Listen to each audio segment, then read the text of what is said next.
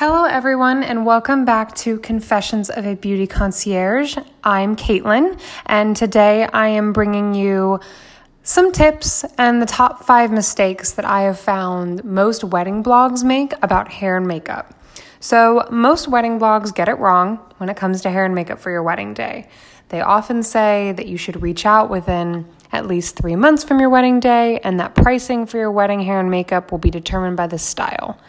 These are wrong, and in my experience as a beauty concierge, causing stress for a lot of engaged brides and couples. So, for all of you who are engaged and starting the wedding planning process, I'm going to give you the truth when it comes to hair and makeup. That way, you get the experience you deserve and aren't stressed leading up to your wedding day.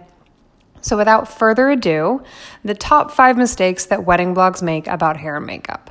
Number one, hair and makeup pricing depends on the style you are getting. This is, for the most part, like 90% incorrect. A hairstylist or makeup artist pricing is determined by their experience and skill level, not whether you choose to have an updo or a down style. So, when you're booking a professional, you are paying for their expertise and the peace of mind that they will achieve the look you want. You want your hairstyle and makeup to last. So, by choosing to go with a professional, you are ensuring that. They have spent years refining their craft to become an expert in it. So when you ask them for a discount or to charge less because it's a simpler look, quote unquote, you aren't valuing the skill it takes to do it. Number two, you should book hair and makeup three months out from your wedding day. Actually, you should plan on booking your hair and makeup artist at least six months out from your wedding day, but nine months or more is better. And the reason being is when you give yourself six to nine months, you are allowing yourself to have options and to be able to choose from the most skilled artists before they book up. The best artists book up nine plus months in advance, so you don't want to wait till the last minute to try to book someone and find that all the good options are gone. Number three, most artists charge by the hour for services. Honestly, unless you're in a resort town like Vail or Aspen, this is almost never the case. Most artists charge by the service itself, not on an hourly rate. If you're wanting them to stay for touch ups, then it becomes an hourly rate. Number four, a trial is included in the pricing. This is also rarely the case, as the hair and makeup artist is spending at least two to three hours with you prior to the wedding day or prior to you booking to refine a look that you will love on your wedding day. They're using their products and, more importantly, their time to give you the experience you deserve. A trial is almost always a separate cost, and it should be.